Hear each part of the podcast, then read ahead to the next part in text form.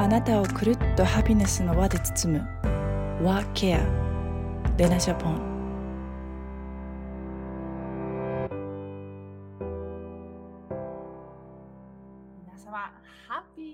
ピーイワーケア with レナ小さな幸せの見つけ方母が娘のために作ったシンプルエレガントスキンケアレナジャポンクリエイティブディレクターのカニセレナです北欧をはじめ海外で出会ったユーモアの世界観そしてあらゆるジャンルで活躍するゲストを通してあなたをくるっとハピネスの輪で包む30分間今日も一緒に小さな幸せを見つけていきましょう。ということで7月のワーケアは世界で伝わる力。についてお話をしていこうかなと思っているんですが、本日は、えー、さっきもね、プレッショーでちょっとお話ししたんですが、日本を誇る会議通訳者で、中曽根康弘元総理、えー、小泉純一郎元総理、ホーキング博士など、世界的に偉大な方々から信頼されてきた同時通訳者の第一人者、だえー、長井真理子さんをゲストにね、え、心を伝える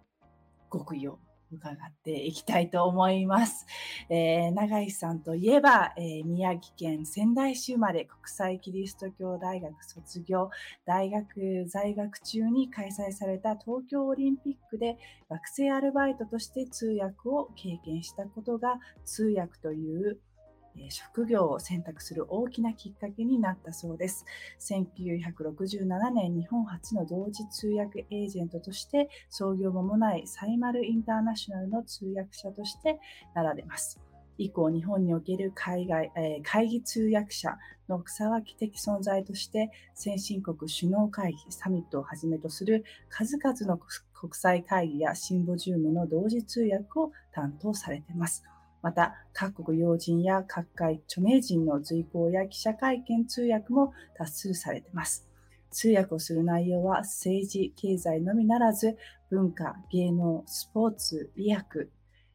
金融、法律、科学、IT ほか、あらゆる分野にわたられます。2020年東京五輪の招致活動においても通訳の要として貢献されました。サイマルインターナショナルの顧問として更新通訳者の育成にも携わりながら、海外出張も含めて年間200件もの業務を請け負うトップ通訳者として活躍を続けていらっしゃいます。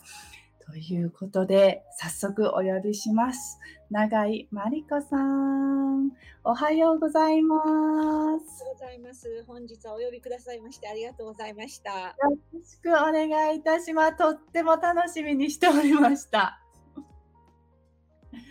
期待に応えられるといいんですが。えー、今そちらは、えー、どどちらから？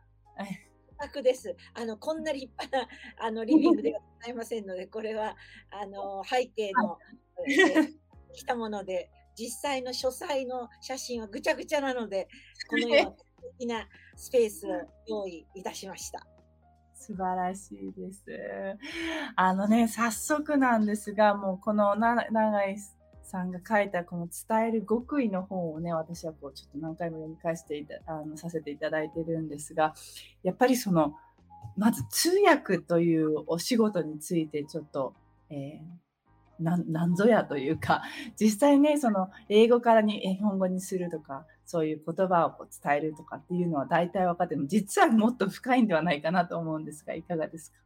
はい。あの、通訳というのは、異なる言語の間をつなぐ存在なわけです。レナさんもご経験があるように、英語、日本語の間をつなぐ、あるいはもうフランス語と日本語、あるいはフランス語とドイツ語とか、あの、どんな言語の間にもあり得るんですけれども、この職業は、えー、世界で最も古い職業の3つのうちの1つというのを私が勝手につけてるんですけど、2つ世界最も古い職業というのがありまして、一つは王室、王様たち、貴族たち、もう一つは、まあ、女性特有の職業で、まあ、あまり口にはできないような職業と、これが世界で最も古い職業というふうに言われてるんですが、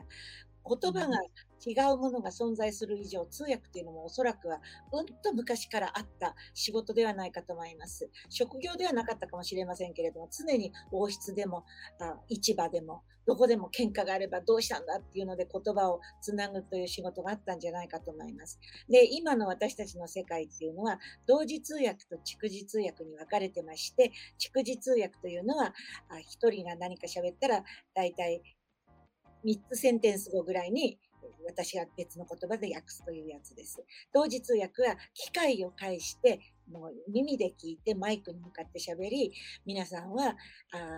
リシーバーでそれを聞くという。でも基本は同じです。聞く字はできるけど同時はできないとか、その逆とか、それはありえないことで、異なった A と B の間を移し替えるというスキルというのは全く同じことで、ちょっとしたコツを知るか知らないかだけの違いだと思います。で、おっしゃるように言葉を訳すだけではなくて、その言葉というのはもう一つの大きな文化を持っていますから、その文化背景、それも知らなければ、それからあえて言えばそれを喋る人の個性、パーソナリティ、ニュアンス、そこまで含めて訳さなきゃいけないというのが理想なんですけれども、私はもう何十年もやってますが、東京オリンピックの時に、64年の東京オリンピックの時に学生バイトだったということをちょっと計算すれば、もう私は後期高齢者だというのはすぐに分かっちゃうんですが、年のことは私隠してませんので、えー、構いませんけれども、この何十年、大学を卒業してから通訳以外やったことがないので、何十年ずっとそれを目指してやってまいりましたけれども、なかなかその頂には行かれない。でも目指すところは常にそこに全くえ異なる言語の間でえつなぐという仕事を極めたいと思っています。すごいですね。もう先ほども、あの、お年は隠されてないっておっしゃってましたけど、マリクさんおいくつなんですか、今？あの、来年80です。すごい79歳のお誕生日を迎えまして、来年80で、時々自分でも、えっ？と思って、この間もある会食で、私も来年80なのって言ったら、まあ、そこにいる人たちが70%お世辞だと思いますけど、見えない、見えないと言ってくださったので、ちょっと気分を良くしています。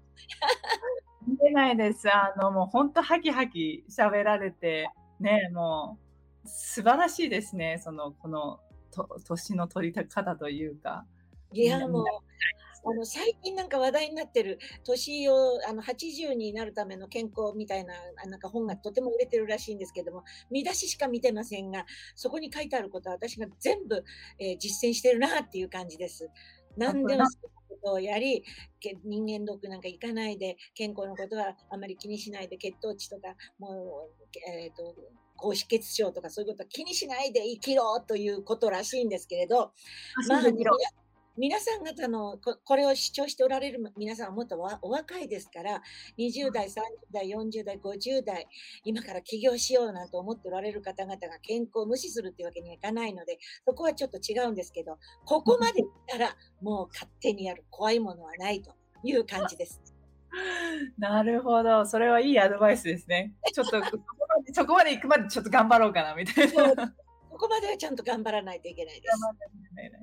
す。そうですよね。でももうあの本題に戻りますとあのやっぱり私も日本帰国してあのだあの主人が、まあ、デンマーク人っていうので、まあ、かあの一緒に働いていて会議中は必ず私がその彼の言葉を通訳しないといけないで日本語でみんなの意見を彼に渡さないといけないっていうのでもう本当最初の何ヶ月ですかねもうストレスがすぎてもうねあのこんなのやってられないもんみたいな感じになっちゃったんですけどあのというのはやっぱりその自分の意見じゃないじゃないですか。そのでも自分の言葉にをこう発することでなんか自分の意見みたいになっちゃうっていうのとなんかこう区切りがうまくできなくてなんかこれ私の言葉じゃない彼の言葉通じてんのかなみたいなのとかでもこういうふうにあの伝えたかったのに全然違うふうに伝わってるとかなんか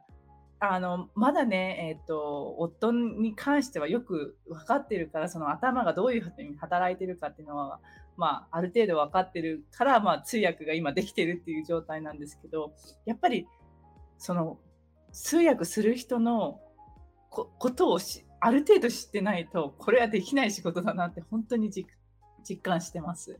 そうですよね。あの通訳をなさる場面が、レナさんが関係しない状況ではないんだろうと推測いたします。何か一緒にやってらっしゃる事業の場面で通訳をなさるわけで、だから状況も分かってる。それから通訳をする相手の、まあ、集まられたお客様のことも大体分かってるでしょうし、ここは全く見知らぬ人たちではないでしょう。それからご主人様、旦那様ということでよく分かってますよね。なんでこんなこと言うの今みたいなことで頭にくることもあるでしょうけれど、それは置いといて、ニーのことをよく分かってるっていう利点はありますよね。そういう意味であのレナさんは、えー、の頭にくるかもしれないけど通訳が悩む3つのあの状況っていうのが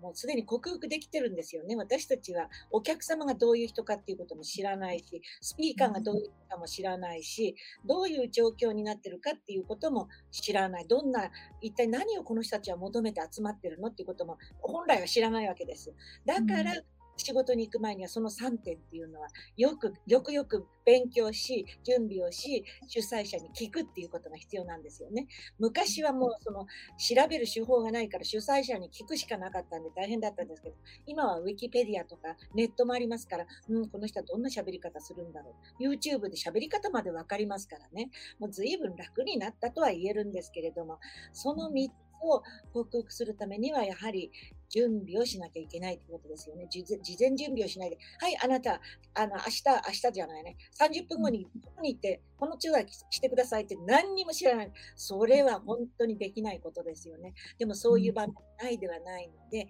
やはりえ準備、ちゃんと資料を集めて、一体何の会議で何を求めて会議をするのか、そもそもこの2人は会話をするのかっていうことを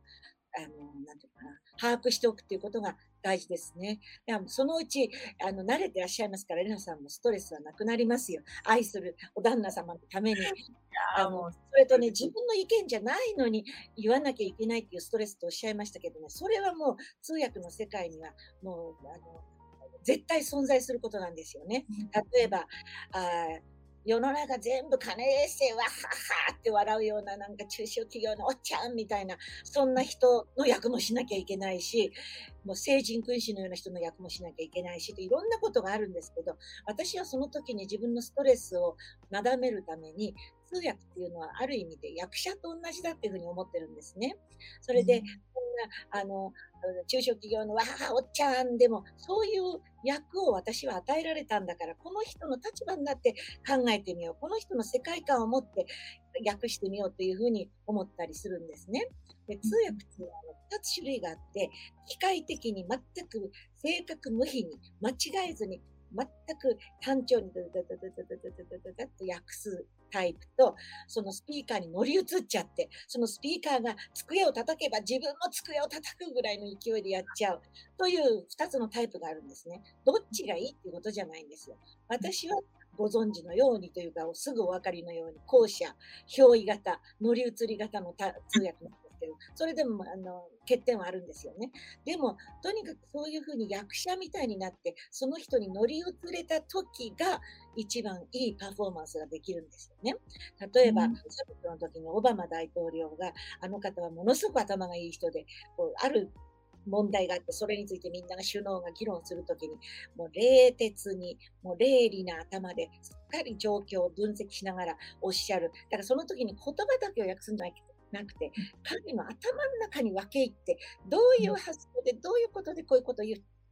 うのかなということまで把握できると、うん、よく通訳できたっていうことになるんですよね。でもそれができないとき、乗り損ねたとき、乗り移りができなかったときなんかは、あ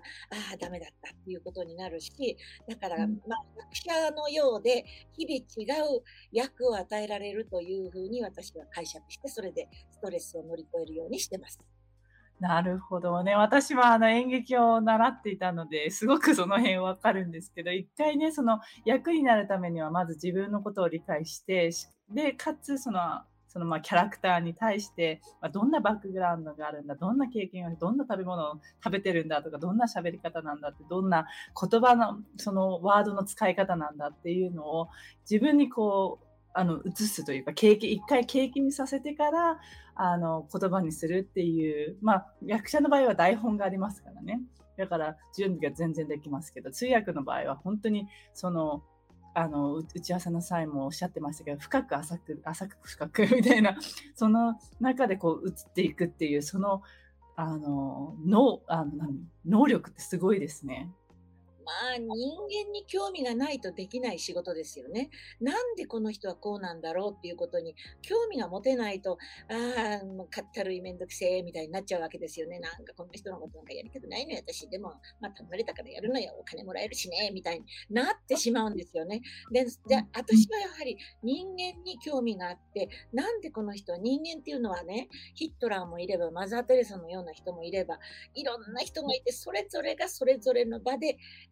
行動をし、活躍をし、あるいはひどいことをし、それをどうしてなのかなって小説を読むように関心を持って、私は、あの、準備するっていうか、準備の時間がない時もありますけどね、これって何なんだろう？好奇心の塊っていうんでしょうかね。だから好奇心がなくなったら、あ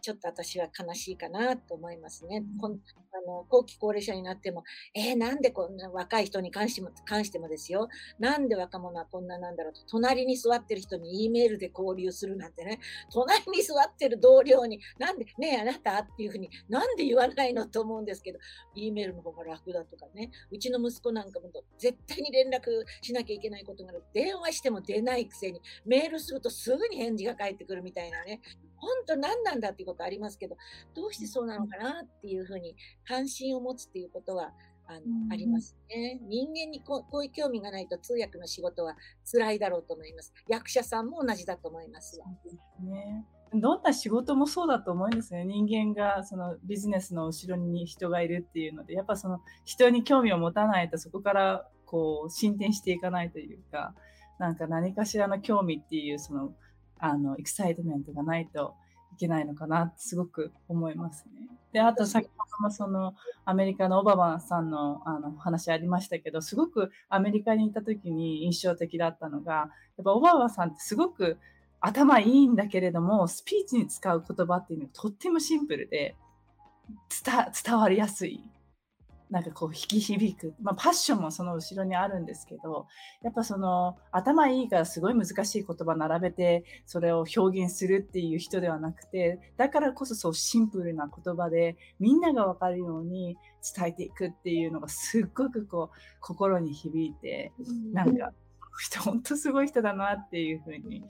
あの経験しましたね。あの難しいことを優しく言うっていうのが一番難しいんですよね。難しいことを難しく言うのはだあの勉強さえすれば誰でもできるので、優しいことを優しく言うのはこれはまあ普通は誰でもできますけど、難しいことを優しく言う。世の中でこの人は説得力よくあるなと思うようなスピーカーっていうのは、大体あのそうなんですよね。難しいことを言ってるのに、とってもあの分かりやすい、あなたがおっしゃったようにシンプルな言葉を使って、えー、話すという人が多いですよね。私、その本にも書きましたけど、うん、自分の意見を人に伝えるっていう時には3つ要素があるということ、これはあこの間の東京のオリンピックの時にスピーチコーチとして、イギリスの王室のスピーチコーチをしている人があみんなプレゼンをする人たちに言ったことの受け売りなんですけどね。3つありまして、コンテンツとスキルとパッションだって言うんですよね。コンテンツっていうのは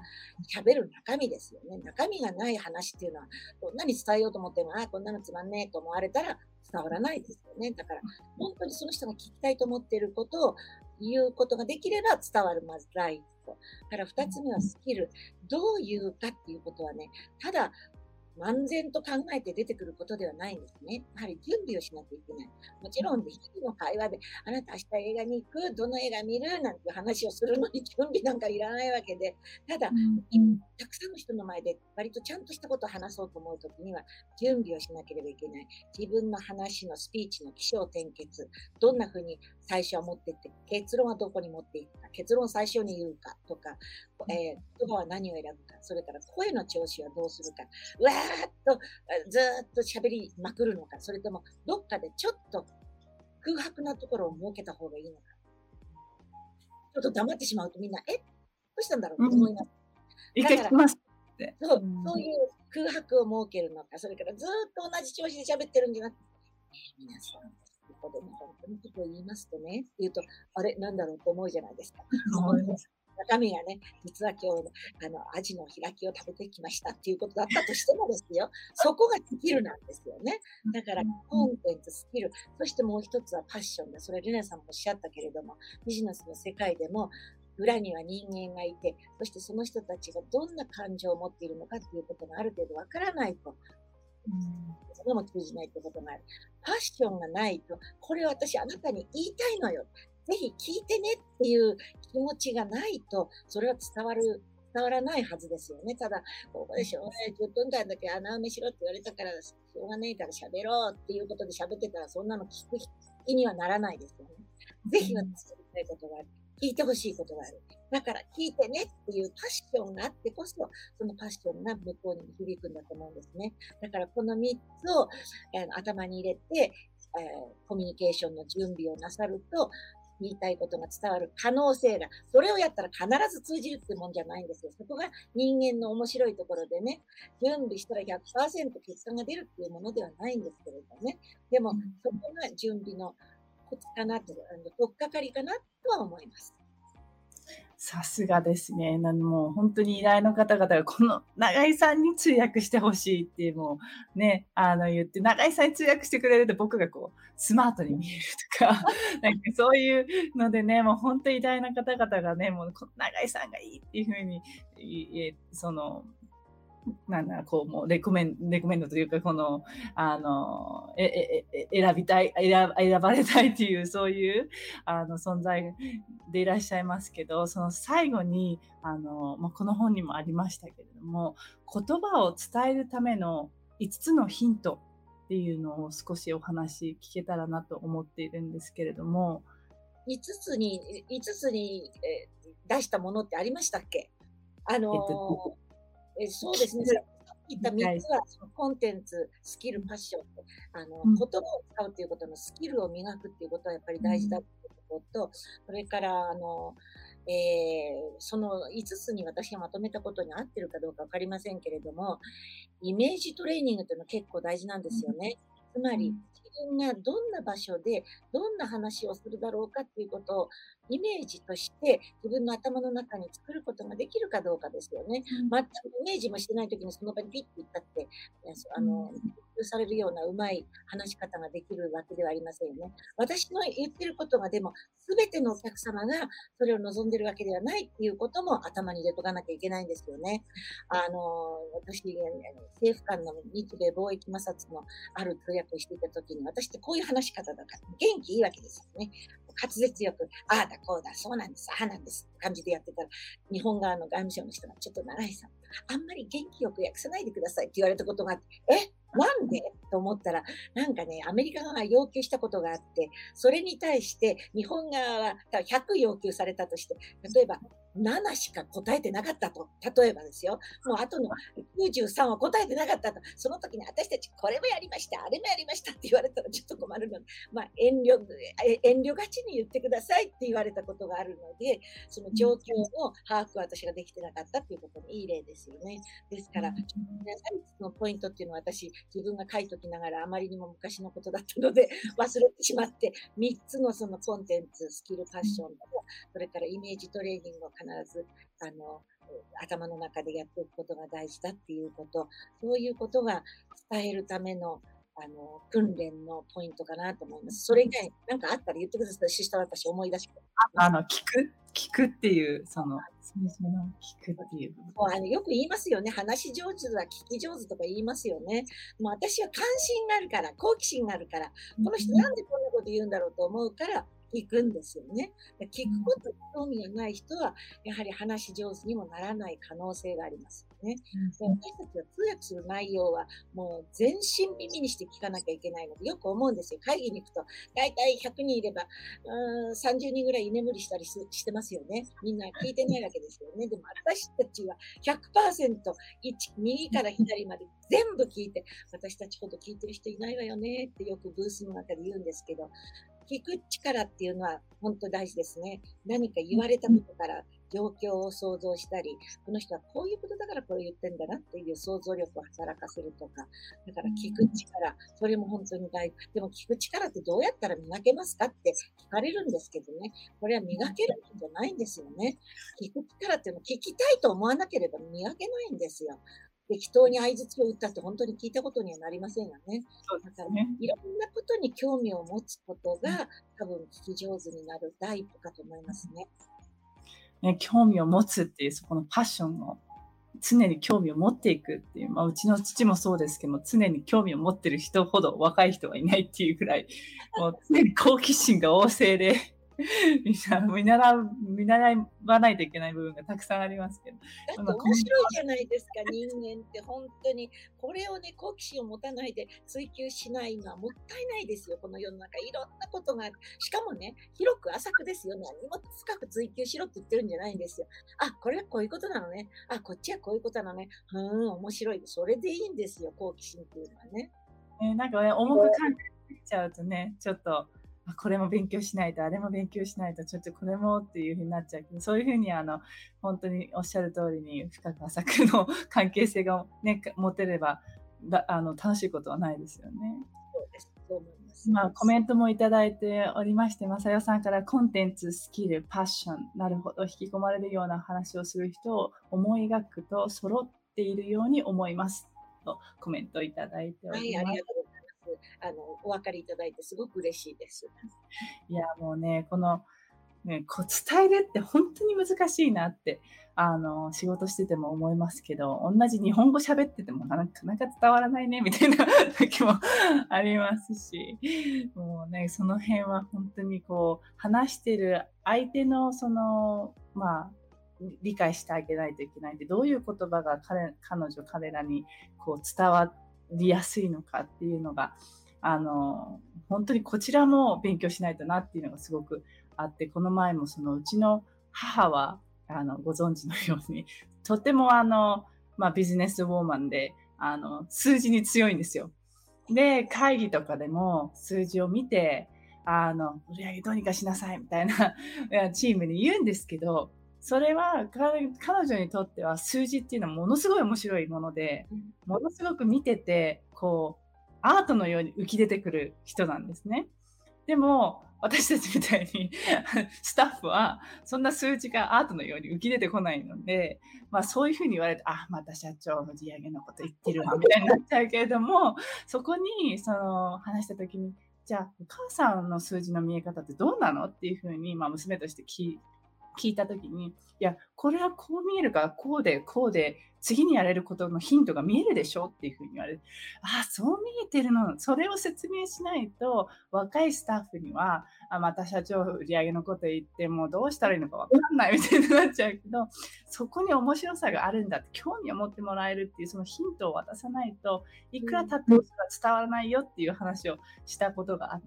もうまさにそのレベルそのその理解レベルが個々で違うじゃないですか。だからなんかそこでああこの言葉遣い。こうあの、まあ、うちは母はね自分も母親なんでよく分かってるんでこう言葉遣い使ってもこうは思ってないんだなっていうのは分かりますけど他人がそれを聞いたらあこういうふうに捉えてんだなっていうなんかこうね聞いてて分かるとやっぱその選び方って本当に大事なんだなって、きあのただ、思ってって言ったけれども、まあ、うん真羅万象、世の中のこと、全部に興味は持てないですよね。それは、あの、これも知りたい、あれも知りたいで、ちょっと手一杯になった時には、ある程度ちょっとね、範囲を狭めることも必要ですよね。全部は知り得ないんだということは納得しておいた方がいいですよね。数字なんて私は絶対にもうダメですから。もうあのお友達と旅行に行っても、あす旅費とか食事代の計算とか、あ、永井さんダメよねって私すぐ言われるから、もう2たす2もわかんないんじゃないかと思われてるんじゃないかというぐらい数字ダメなんですけど、でもその代わり、なんか別のことを私に任せてっていうのもあるし、だからまあ、人はそれぞれなんだっていうことをね、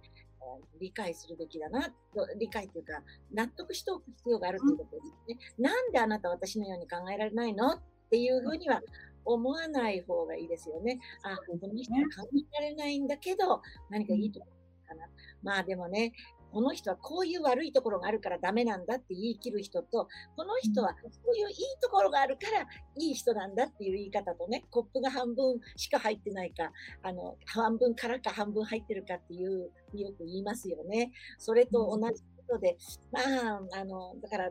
どれも、なんていうのかな、みんな自分たちがやりたいことっていうのはそれぞれあるわけじゃないですか、世の中にね。だけどもう一つべ、べきっていうのがあるんですよ。私はこうであるべきである。社長だから、総務部長だから、母親だから、妻だからこうであるべきである。そのべきと自分がやりたいこととの間の兼ね合いをね、どう取るかっていうのが仕事を持っていく上で一番重要なんじゃないかなと思うんですよ。私ね、よくね、例に出すんですけど、娘が2歳ぐらいだった時に、外国に行った時なんですけど、麻雀が大好きで、あの、別のお家に麻雀呼ばれて、で、喜んで行ったんですよね。それで、娘ゆき子って言うんですけど、そこの奥様に、ゆきちゃんどうしてるの？って言ったら、うん、今熱出して寝てるって私が言ったら、鬼とか言って、すっごい怒られて、なんでそばにいないの？って言われて、でも私はちゃんと信頼できるナニーさんがそばにいるというのはちゃんとアレンジをしてあるんですよ。で、私がそばにいたら彼女の熱下がるかったら下がんないじゃないですか。けあの熱が下がるのは薬の力と時間の経過と、あとはちゃんとしたケアができるかどうかですよね。で、これ私が言ったからって下がらないから麻雀してもいいでしょっていうので、鬼と呼ばれたんですが、このように自分のやりたい、遊びたいと思ってることと、それからべき論っていうのの間のバランスを取るというのが、これは答えの出ないことでね、個人個人が、それぞれが人生の中で納得しながらやっていかなきゃいけないことなんだろうなと思いますけど、この後期高齢者になってそういうこともあるのよと、だから今この仕事しなきゃと思うかもしれないけど、実はセカンドチャンスでもいいかもしれないということもあるのよっていうことを、ちょっとこうね、あの、ゆとりを持って考えるということも必要じゃないっていうようにしてます。でもね、あなたのお母様はね、どっかの会議でご一緒したときにね、1回目のチャンスは絶対逃すなって彼女は言ったんですよ、最初のスを逃すと 2, 2回目のチャンスはない。2回目からは、ちょっとごめんなさい、休みたいとかあってもいいけど、1回目は絶対に逃すなっておっしゃってたので、ちょっと私の、あの、論とはちょっとずれてるところあるかもしれないけど、でも人間だから違っていいんですよ。そうですね。違い方が面白いですからね。うん、ではさ、もうお時間になってしまったんですが、最後に、あの、永井さんがこう幸せに感じるのが、やりたいことができる幸せっっておっしゃったどんな思いがありますか？そうですね。ただし、それには注釈が必要で、えー、やりたいと思って努力したことが小さくてもいいから何かの役に立った誰かのためになったと感じた時が一番幸せですよね。でも、努力のレベルっていうのはいろいろあるし、結果もいろいろだし、だからちっちゃいことでも自分がやりたいと思ったことが結果につながった時がすごく嬉しいですよね。仕事じゃなくて私の趣味の音楽の話を言いますと、音楽を私はやるんですが、ビオラを弾くんですけど、コンサートがあって、一生懸命練習するんだけど、もちろんプロのようには弾けないですよ。でも、その時にあの、えー練習をした甲斐が少しはあったなと自分で感じることができればね、自己満足とそれを人言うんですけどね、それが幸せだなと思います。だから、否定ではなくて、どこか自分を褒めてやるっていうところがあると自分の幸せ感につながるかなと。だから私は、あの、ちょっと朗らかな性格になってるのは、自己肯定が強すぎるからだと思うんですけど、でもその幸せにと思います。でも常に反省っていうのはね、自分がお山の対象になってはいけないので、自分はダメなのよっていうのはどこかにあった上で、常にそういうことを考えるっていうのが大事で、それが幸せ感につながるかなと思います。いや素晴らしいですね。本当に もっともっとお話聞きたかったんですが、お時間になってしまったので、本日は本当にあの貴重なお時間ありがとうございました。ありがとうございました。くれぐれも暑いのでお気をつけてください。はい。ゆなちゃんもどうぞ大切に。ありがとうございます。レナジャポン、ワーケア。はい、いかがだったでしょうか？もうね、濃い30分で、もうもっともっとお話聞きたかったんですが、ね、もう私もこれからちょっとその通訳するっていうことのその楽しみをもうちょっと、えー、考えていこうかなと 思ってますね。本当に伝えるっていうのは難しいですけど、いろんなね、あの楽しみながら、興味を持ちながら、えー、いろいろこう自分もね、成長できたら毎日きっと楽しいんだろうなと思います。あ、えっ、ー、と、まささん、コメントありがとうございます。子供のことはつい入っていないコップの水の方に目が行きがちですが、入っている水の方に目を向けたいです。そうですね。ね難しいですね。今ね、永井さんもバックステージで拍手しておりました。していただいてます。どうですかね、コミュニケーション。ね、ぜひ、あの、お互い興味を持って楽しみながら、えー、生きていけたらいいなと思います。えー、来週のゲストは、えー、7月15日ですね。でナジャポンと一緒のね、母、娘で、えー、実は日本に、そして世界に美を伝える親子、母、娘のデザインユーラボ代表の清水明子さんとデザインユーラボディレクターの原歌子さんをお迎えして、最上級の美意識について伺っていきます。実はですね、この代表の清水さん、清水校長って呼んでるんですけど、私すごく前にお世話になっておりまして、えー、実は、えー、脳腫瘍で余命半年と言われてね、えー、存命確率もね、本当に低かった中、お医者さんもびっくり。10年超え ね、ね、この強さ、ね、乗り越えたこの強さの、えー、後ろ側にはあの生きる目的がとっても、えー、強かったんではないかなって思います。そんなお話もね、伺いながら、またまた濃い、えー朝になりそうなので、ね、ぜひお楽しみにしてください。で、またここでお知らせがあります。7月14日木曜日、来週の木曜日ですね、蟹瀬玲子のあの人気セミナーがですね、なんとオンラインで、しかも無料で受けられる、えー、チャンスがございます。で1時から3時の2時間なんですが、会社に雇われないで自分ブランドで生きる。そんなヒントが詰まったえー、セミナーになっていますのでね、ぜひ、あの、ご参加ください。あの、いろんなね、えー、上瀬玲子に直接、これどうしたらいいんだろうとかっていう悩みも聞けると思うので、あの、ね、お見おお見逃しなく、はい。ね、詳細はレナジャポンの Facebook でもチェックできます。で最後に本日のレナジャポン LINE ポイントカードのキーワードは、心を伝える。ね、心を伝える。ていきましょう。ということで、ワーケアウィズレナ小さな幸せの見つけ方。ここまでのお相手は、母が娘のために作ったシンプルエレガントスキンケアレナジャポンクリエイティブディレクターの私、カニセレナでした。では、あなたの毎日がくるっとハピネスの輪で包まれますように。Have a nice weekend! Bye!